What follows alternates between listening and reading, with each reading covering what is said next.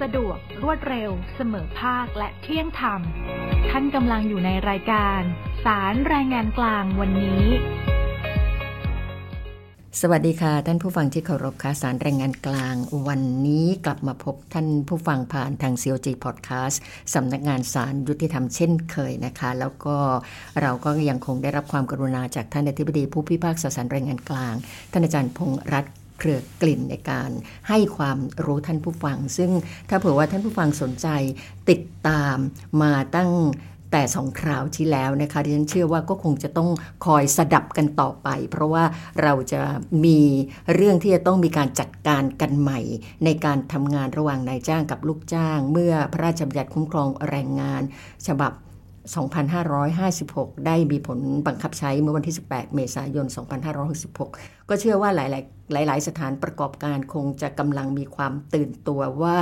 ในมาตรา 23 ทับหนึ่งที่มีการเพิ่มเติมเข้ามา 4 วรรคนั้นเนี่ยนะคะมันจะทำให้สามารถดำเนินการจัดการให้เรียบร้อยได้เมื่อไหร่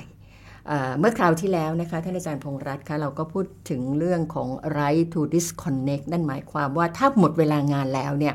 ลูกจ้างต้องมีสิทธิ์ที่จะไม่ได้รับการรบกวนจากนายจ้าง ในการติดต่องานไม่ว่าจะเรื่องอะไรก็ตามนะคะเว้นเสียแต่ว่า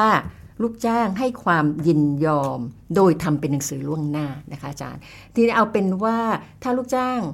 ให้ความยินยอม แล้วพอหมดเวลา ของการทำงานปกติแล้วเนี่ยนะคะอาจารย์ได้พูดไว้ว่ามันก็คล้าย ๆ กับเรื่องที่ว่ามันน่าจะมีเเรื่องของการได้รับค่าล่วงเวลา ทีนี้เราจะคิดอะไรกันยังไงคะครับวิธีคิดเราก็จะแบ่งอย่างนี้ครับว่า ในกรณีที่ลูกจ้างยินยอม เป็นหนังสือไว้ล่วงหน้าที่จะรับการติดต่อสื่อสารจากนายจ้างนอกเวลางานเนี่ยเราจะแบ่งเป็น 2 กรณี ถ้าเป็นเรื่องการติดต่อสอบถามหรือแจ้งข้อมูล แล้วไม่เกิดการทำงานใด ๆ เลย อย่างนี้โดยหลักเราไม่ถือเป็นการทำงานล่วงเวลา เช่น การแจ้งข้อมูลโทรศัพท์มาแจ้งส่ง message มาแจ้งว่า ขอเลื่อนการประชุมเช้าพรุ่งนี้ออกไปนะ จาก 9 โมงเนี่ยขอเลื่อนเป็น 10 โมง หรือขอขยับเร็วขึ้นนะ จาก 9 โมงขอเป็น 8 โมงครึ่ง อันนี้เป็นเพียงแจ้งให้ทราบไม่เกิดการติดต่อเพื่อสั่งงาน ใช่ครับไม่ไม่ไม่ได้ติดต่อเพื่อสั่งงาน หรือว่าสอบถามข้อมูล ลูกค้าสอบถาม password นะอีเมล ลูกค้าเบอร์โทรศัพท์ สอบถามทรัพย์สินที่หาไม่เจอ อย่างนี้มันมันถือว่าเป็นการแจ้งลักษณะอย่างที่บอกไว้แจ้งให้ทราบหรือว่าขอข้อมูลแล้วจบเลย อย่างนี้ไม่มีการทำงานล่วงเวลา ไม่มีการจ่ายค่าล่วงเวลา แต่ถ้าเป็นกรณีที่ 2 มีการสั่งงานนะฮะมีการสั่งงานที่ก่อให้เกิดการทำงาน อย่างนี้ จะต้องอยู่ภายในกรอบของพรบคุ้มครองแรงงาน 2541 มาตรา 24 นะครับ ต้องไปดูมาตรา 24 ประกอบนะครับ มาตรา 24 จะวางหลักว่า ห้ามนายจ้างสั่งให้ลูกจ้างทำงานล่วงเวลา เพราะฉะนั้นตามกฎหมายลูกจ้างมีหน้าที่ทำงานก็แต่เฉพาะในวันและเวลาทำงานปกติเท่านั้น นายจ้างเนี่ยจะไปบังคับให้ลูกจ้างทำงานล่วงเวลาไม่ได้ แต่จะมีข้อยกเว้นอยู่นะครับ ก็คือ 1 ถ้าลักษณะหรือสภาพของงานต้องทำติดต่อกันไป หากหยุดจะเสียหายแก่งานก็ดีนะหรือเป็นกรณีงานฉุกเฉินก็ดี อย่างโทษนะครับ อันแรกคือ 1. ได้รับความยินยอมจากลูกจ้างเป็นคราวๆไปขอโทษ 2. ก็คือลักษณะสภาพของงาน ต้องทำติดต่อกันไป หากหยุดจะเสียหายแก่งาน 3. ก็คือเป็นงานฉุกเฉิน ถ้าเข้าข้อยกเว้นข้อ 1 ข้อใดใน 3 ข้อเนี้ย ลูกนายจ้างก็ให้ลูกจ้างทำงานไปได้ แล้วก็จ่ายค่าล่วงเวลาให้ อันแรกก็คือลูกจ้างได้รับความยินยอมเป็นคราวๆไป ก็หมายความว่าการที่นายจ้างสั่งให้เขาทำงานนอกเวลางานผ่านการติดต่อสื่อสารเนี้ยถ้าลูกจ้างเขาเต็มใจที่จะทำให้นะครับให้สั่งทำงานโน่นนี่นั่น ลูกจ้างเต็มใจทำงานให้ลูกจ้างยินยอม ก็ถือว่าทำได้และนายจ้างก็จ่ายค่าล่วงเวลาไป คราวนี้ปัญหาว่าการยินยอมทำงานล่วงเวลาเนี่ยจะต้องทำเป็นหนังสือไหมในกฎหมายไม่ได้เขียนไว้นะครับ เวลาเราแปลกฎหมายเนี่ยเมื่อใดก็ตามที่การยินยอมต้องทำเป็นหนังสือกฎหมายจะเขียนไว้ เห็นไหมเช่น เรื่องการทำงานนอกสถานประกอบการเห็นไหมฮะต้องได้รับความยินยอมเป็นหนังสือ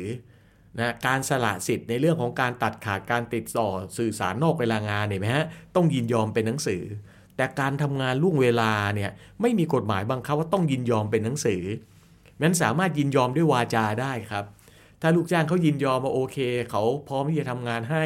ตามคำสั่งที่ติดต่อสื่อสารมาก็ทำได้ แล้วนายจ้างก็จ่ายค่าล่วงเวลาตามชั่วโมงที่เขาทำจริง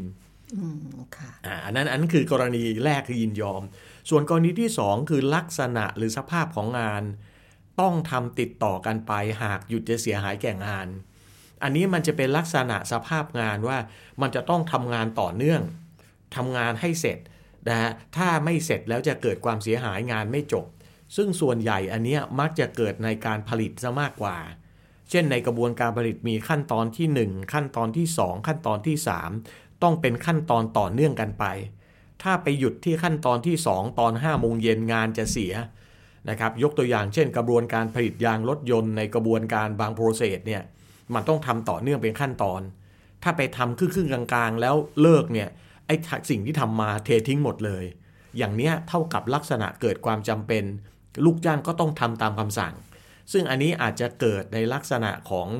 การทำงานไอ้ไอ้ไอ้ภายนอกเนี่ยได้ยากหน่อยค่ะส่วนอันที่ 3 คืองานฉุกเฉิน งานฉุกเฉินเนี่ยสาริกาแปลว่าอ่ามันเกิดเหตุการณ์อย่างหนึ่งอย่างใดขึ้นโดยไม่สามารถคาดหมายมาก่อน แล้วต้องก่อให้เกิดการทำงานเดี๋ยวนั้นนะซึ่งอันเนี้ยผมว่ามีโอกาสจะเกิดสูงค่ะนะฮะเช่นว่าสมมติว่าเป็นพนักงานที่อาจจะต้องดูแลนะเครื่องจักรที่มีลักษณะเป็นการเฉพาะ แล้วเครื่องจักรเนี่ยเดินเครื่อง 24 ชั่วโมงเนี่ยปรากฏว่านะอยู่ดีๆ มันเกิดเครื่องจักรเสียลัดวงจรขึ้นมานะถ้าไม่ไปซ่อมบำรุงไม่ดูแลอาจจะเกิดอุบัติเหตุขึ้นอุบัติภัยขึ้น อย่างเนี้ยเขาอาจจะติดต่อสื่อสารให้พนักงานคนเนี้ย นะฮะได้ดำเนินการหรือเข้ามาทำงานเข้ามาดูแลเครื่องจักรในในสามประกอบการนะไอ้อย่างเงี้ยอ้างเหตุฉุกเฉินนะครับอย่างเงี้ยสั่งฝ่ายเดียวได้ แต่ถ้าไม่เข้าเรื่องเหตุจำเป็นเนี่ยก็ต้องอาศัยความยินยอม แต่ความน่ารักของสังคมไทยอย่างหนึ่งที่ผมคิดว่าต่างจากสากลก็คือว่า ความสัมพันธ์ระหว่างนายจ้างกับลูกจ้าง การเอื้อเฟื้อนะครับการช่วยเหลือกันระหว่างนายจ้างกับลูกจ้างเนี่ยผมว่ายังเป็นวัฒนธรรมที่มีอยู่จริงในสังคมไทยอยู่ คือไม่ได้มาคิดสิทธิ์คิดหน้าที่กันแบบขีดเส้นกันเป๊ะเลยค่ะนะฮะเพราะฉะนั้นการอารุมมาลวยกันเนี่ยแรงงานสัมพันธ์ที่ดีเนี่ยก็ยังต้องต้องมีอยู่ค่ะเพราะฉะนั้นการช่วยเหลือนายจ้างได้นะครับนายจ้างสามารถทำวิสาหกิจได้มีผลกำไร ลูกจ้างก็ได้เอ่อเงินเดือนที่เพิ่มขึ้น ได้โบนัสได้เงินรางวัลประจำปีเพิ่มขึ้น ก็อันนี้ก็เป็นสิ่งหนึ่งที่ช่วยให้ ลดการเอาสิทธิ์เอาหน้าที่ตามกฎหมายมาว่ากันเป๊ะนั่นหมายความว่าหลักการต้องแข็งแรง ในขณะเดียวกันแรงงานสัมพันธ์ก็ต้องดี ต้องสมดุลกันให้ได้นะคะอาจารย์คะอาจารย์พูดถึงกระบวนการผลิตเมื่อสักครู่นี้นะคะ ก็ทำให้นึกถึงเรื่องว่ากฎหมายฉบับเดิม ที่ปัจจุบันนี้เราก็ยังใช้อยู่ แล้วก็มีหลายๆเอ่อสถานประกอบการในการตกลงกันของนายจ้างกับลูกจ้างก็คือการเอางานกลับไปทำที่บ้าน อาจารย์อาจารย์ครัคะบจะมีความแตกต่างอย่างไรกับเรื่องของการทำงานนอกสถานประกอบการตามมาตรา 23 วรรคหนึ่งของพรบคุ้มครองแรงงานฉบับใหม่คะๆครับ ในประเด็นนี้นะครับ ต้องเข้าใจอย่างนี้ก่อนว่า กรณีรับงานไปทำที่บ้านคืออะไร รับงานไปทำที่บ้านเนี่ยท่านผู้ฟังต้องไปเปิดพระราชบัญญัติรับงานไปทำที่บ้านปีพศ 2553 มีกฎหมายแยกไปมีฉกบัฎหมายไว้เรียบร้อยแล้วครับะค่ะซึ่งการรับงานไปทำที่บ้านเนี่ยลักษณะหลักคิดก็คือว่ามันเป็นงานในอุตสาหกรรมนั่นแหละ แต่ให้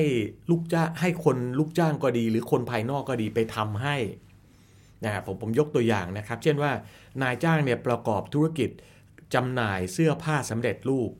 นะฮะค้าปลีกค้าส่ง แต่เสื้อผ้าสำเร็จรูปเนี่ยเขาก็จะมอบให้นายกอไก่กับพวกเนี่ยไปดำเนินการไปตัดเย็บมามีอาอาจจะจัดหาวัตถุดิบให้ออกแบบให้แล้วก็ไปตัดเย็บมาแล้วก็มาส่ง พวกเนี้ยงานพวกเนี้ยลักษณะงานเนี้ยเขาเรียกงานรับงานไปทำที่บ้าน ซึ่งโดยจำนวนหนึ่งเนี่ยจะไม่ใช่มีความสัมพันธ์เป็นนายจ้างลูกจ้างกันค่ะเขาก็มีกฎหมายคุ้มครองดูแลอะคราวนี้ผมจะเปรียบเทียบการทำงานที่บ้านตามมาตรา 23 ทับหนึ่งเนี่ย กับกรณีรับงานไปทำที่บ้านให้ฟังแบบจะๆเลยนะครับค่ะข้อที่ 1 ก็คือกฎหมายต่างกัน ถ้ารับงานไปทำที่บ้านอยู่พรบคุ้มครองเลยพรบรับงานไปทำที่บ้าน 2553 แต่ถ้าเป็นการทำงานนอกสถานประกอบการอยู่พรบคุ้มครองแรงงาน 23 ทับหนึ่งข้อที่ 2 ก็คือว่านิติสัมพันธ์ของการใช้ teleworking ตาม 23 ทับ1เนี่ยมันจะใช้กับนิติสัมพันธ์การเป็นนายจ้างลูกจ้าง แต่กรณีรับงานไปทำที่บ้านเนี่ยส่วนใหญ่มักจะเป็นกรณีของผู้ว่าจ้างกับผู้รับงานไปทำที่บ้านที่มีลักษณะเป็นจ้างทำของนะฮะจ้างทำของ ผมยกคดีเรื่องหนึ่งสมัยก่อนเคยทำเป็นเรื่องบริษัททำพวกชุดชั้นในสุภาพสตรีนะครับ และเขาก็มอบให้พนักงานหรือคนที่บ้านก็ได้ เอาวัตถุดิบเป็นโบเป็นลิปปิ้นเนี่ยครับไปพับ เป็นชิ้นเล็ก ๆ ให้สวยงามเนี่ยครับเพื่อเป็นอุปกรณ์ส่วนหนึ่งในการตกแต่งแล้วมาติดกับชุดชั้นในสุภาพสตรี เห็นไหมฮะงานที่เขามอบให้ทำไอโบลิปบิ้นที่ไปพับ ไปประกอบให้สวยงาม แล้วก็เอามาส่งเนี่ยอันนี้คือรับงานไปทำที่บ้านนะฮะเป็นลักษณะเป็นเหมือนจ้างทำของ ไม่ได้เป็นคนที่ทำอาจจะไม่ได้เป็นลูกจ้างก็ได้สามก็คือว่าในกรณีของ teleworking ตามมาตรา 23 ทับหนึ่งเนี่ย มันเป็นเรื่องการทำงานในเวลาทำงานปกติเลย แต่รับงานไปทำที่บ้านเนี่ย มันจะเป็นเรื่องของการรับไปทำนอกเวลางานนะเพราะฉะนั้นการเน้นเนี่ยการทำงาน teleworking มันเน้นในเวลาทำงานปกตินะแต่ว่ารับงานไปทำที่บ้านอะมันเน้นนอกเวลางานประการที่ 4 ก็คือว่านะครับกรณีของการฝ่าฝืนมาตรา 23 ทับหนึ่งเนี่ยไม่มี sanction ทางอาญานะครับ นะฮะไม่มี sanction ทางอาญาไม่ได้กำหนดโทษอาญาไว้เลย แต่ในกรณีของการฝ่าฝืนพรบรับงานไปทำที่บ้านปี 2553 เนี่ยจะมีโทษอาญาไว้ด้วยนะเพราะฉะนั้นลักษณะสำคัญสำคัญก็จะต่างกันไฮไลท์ที่จะทำให้เห็นก็คือว่าทำงาน teleworking เนี่ยมันคือลูกจ้างนายจ้างนี่แหละ แทนที่จะทำงานในสำนักงานก็เอางานไปทำข้างนอกเสีย แต่เป็นเรื่องเวลาทำงานปกติ แต่รับงานไปทำที่บ้านเนี่ย มันเหมือนการรับงานในอุตสาหกรรมในกระบวนการผลิตในธุรกิจของนายของผู้ประกอบการผู้ว่าจ้างเนี่ยไปทำข้างนอก ซึ่งเน้นไปในทางลักษณะจ้างทำของ ไม่ได้เน้นวันเวลาทำงาน คุณไปทำให้เสร็จทำให้จบ ผมก็จ่ายตามผลงานที่คุณทำได้นะอันนี้ก็จะมีความแตกต่างกันค่ะ พอถ้าเผื่อมีโอกาสใช้ teleworking กันมากขึ้นนะคะ แล้วก็มีเรื่องของการรับงานไปทำที่บ้านเนี่ยอาจจะมีความสับสนแล้วก็เป็นคดีมาสู่ศาลบ้างนะคะใช่ค่ะแต่ว่าเนื่องจากว่าถ้ากฎหมายมันชัดเจน เราก็ใช้กฎหมายในการที่จะพิจารณาว่าเป็นเรื่องของการจ้างทำของ หรือว่าจ้างแรงงานนั่นเองนะคะอาจารย์ อาจารย์มีอะไรที่คิดว่าในส่วน ของสถานประกอบการ ไม่ว่าจะเป็นนายจ้างลูกจ้างที่ที่อยากจะฝากเอาไว้ว่า เรื่องของ teleworking หรือว่าการทำงานนอกสถานประกอบการเนี่ยเป็นเรื่องที่ไม่ต้องคิดว่ามันจะเกิดความยุ่งยากต่อไป แล้วแล้วมั่นใจว่ามันจะเป็นที่ต้องการของทั้งสองฝ่ายในที่สุดครับคือจริง ๆ การทำงานที่บ้านเนี่ยมันก็เป็นช่องทาง มันเป็นไปตามการเปลี่ยนแปลงของสังคมอะครับหลังปฏิวัติอุตสาหกรรมเนี่ยเราใช้ระบบโรงงาน แต่เดิมเขาทำงานอุตสาหกรรมครัวเรือนเขาทำงานที่บ้านอยู่แล้วนะครับ แล้วเราก็สร้างระบบโรงงาน แล้วก็เอาคนงานมาทำงานในโรงงานค่ะพอสถานการณ์มันเปลี่ยน มันก็กลับไปทำงานที่บ้านเหมือนเดิมงั้นโลกมันก็เปลี่ยนไปตามวิวัฒนาการของมันเพียงแต่ว่าเราก็ต้องมาวางสิทธิ์วางหน้าที่กัน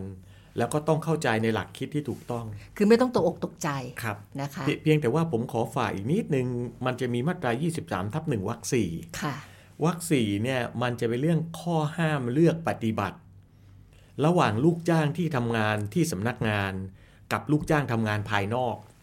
ไอ้หลักเนี่ยเขาเรียกหลัก non discrimination discriminate คือการเลือกปฏิบัติ กฎหมายในมาตรา 23 ทับหนึ่งเนี่ยจะบอกว่า ลูกจ้างซึ่งทำงานที่บ้าน หรือที่พักอาศัย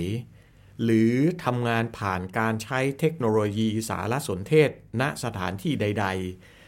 ให้มีสิทธิ์เช่นเดียวกันกับลูกจ้างที่ทำงานในสถานประกอบกิจการ หรือสำนักงานของนายจ้างค่ะ คือเขาป้องกันไม่ให้สิทธิประโยชน์ของลูกจ้างที่ทำงานภายนอกนะมันไปด้อยกว่า หรือน้อยกว่า ลูกจ้างภายในสประกอบการยกตัวอย่างเช่น ลูกจ้างภายในสประกอบการเนี่ยทำงานได้ค่าครองชีพนะแต่ลูกจ้างไปทำงาน ที่บ้านไม่ได้ค่าครองชีพอย่างนี้ไม่ได้นะฮะลูกจ้างในสประกอบการเนี่ยเขาได้รับสิทธิประโยชน์ได้โบนัสได้เงินรางวัลประจำปี ก็อย่าลืมให้ลูกจ้างที่ทำงานที่บ้านด้วยนะนะคราวนี้ปัญหาเนี่ยมันจะไอ้ไอ้อย่างเป็นสิทธิประโยชน์ทั่ว ๆ ไปไม่ค่อยเกิด มันจะเกิดปัญหาคือ สภาพการจ้างหรือสิทธิประโยชน์ที่เกิดจากการทำงาน ยกตัวอย่างเช่น ลูกจ้างทำงานสำนักงานได้ค่ารถเดินทาง แต่ลูกจ้างทำงานที่บ้านจะให้จ่ายค่ารถเดินทางได้ยังไง เพราะเขาไม่ได้เดินทาง เห็นไหมฮะ ลูกจ้างทำงานสำนักงานมีอาหารเลี้ยงฟรีหนึ่งมื้อค่ะปัญหาคือลูกจ้างทำงานสำนักงานจะมีอาหารฟรีหนึ่งมื้อไหมนายจ้างอาจจะบอกว่าได้ แต่เธอต้องเดินทางมาทานที่โรงงานนะอะอย่างนี้เป็นต้น เพราะฉะนั้นคำแนะนำผมคือนายจ้างอะต้องปรับสวัสดิการค่ะ ให้ยืดหยุ่นให้และให้เสมอกัน ให้ยืดหยุ่นนะฮะค่ะยกยกตัวอย่างค่ะเช่นอาจจะเป็นหลายบริษัทมีนะครับค่ะขณะนี้อย่างเช่นบางบริษัทเขามีสวัสดิการถูกใจค่ะไอ้สวัสดิการถูกใจเขาจะให้เงินมาสมมติว่าก้อนหนึ่ง2,000 บาทค่ะลูกจ้างอาจจะเลือกว่าถ้าเป็นลูกจ้างเดินทางมาทำงาน ก็ให้เป็นค่ารถก็ได้ 2,000ค่ะถ้าลูกจ้างที่อยู่ที่บ้านนะครับ ก็เป็นค่าค่าไฟค่าอินเทอร์เน็ตก็ได้ค่ะนะฮะหรือค่าเลี้ยงดูบุตรค่าทำแว่นตา ค่าซื้ออุปกรณ์ค่ะแต่ว่าใช้ในวงเงินเดียวกันค่ะ การปรับสวัสดิการให้สอดคล้องและเสมอภาคเนี่ยเป็นสิ่งที่นายจ้างต้องไปดำเนินการนะคะยุทธิการจัดการไม่ให้มีความรู้สึกว่าใครได้เปรียบใครเสียเปรียบใครนะคะโอ้น่าติดตามน่าสนใจมากนะคะ นอกจากเรื่องของกฎหมายคุ้มครองในงานฉบับใหม่แล้วเนี่ยนะคะ ในตอนหน้าสำหรับคนที่กำลังจะเกษียณอายุ ก็เป็นเรื่องที่น่าจะติดตามนะคะ ว่ากฎหมายแรงงานกับการเกษียณอายุเนี่ยประโยชน์ที่จะได้รับ คืออะไรแล้วสิ่งที่น่ากังวล หรือที่เป็นปัญหากันมาก ๆ นั้นคืออะไร วันนี้ศาลแรงงานกลางกับท่านอธิบดีผู้พิพากษาศาลแรงงานกลางท่านอาจารย์ พงษ์รัตน์เครือกลิ่นกับ COG Podcast สำนักงานสารยุติธรรม ลาไปก่อนนะคะ เราจะพบกันใหม่ในคราวหน้า สวัสดีค่ะ สวัสดีครับ ท่านสามารถรับฟัง COJ Podcast ทางสื่อออนไลน์ ไม่ว่าจะเป็น YouTube COJ Channel Apple Podcast SoundCloud Spotify และเว็บไซต์กองสารนิเทศและประชาสัมพันธ์ แล้วมุมมองโลกกฎหมายของคุณจะเปลี่ยนไป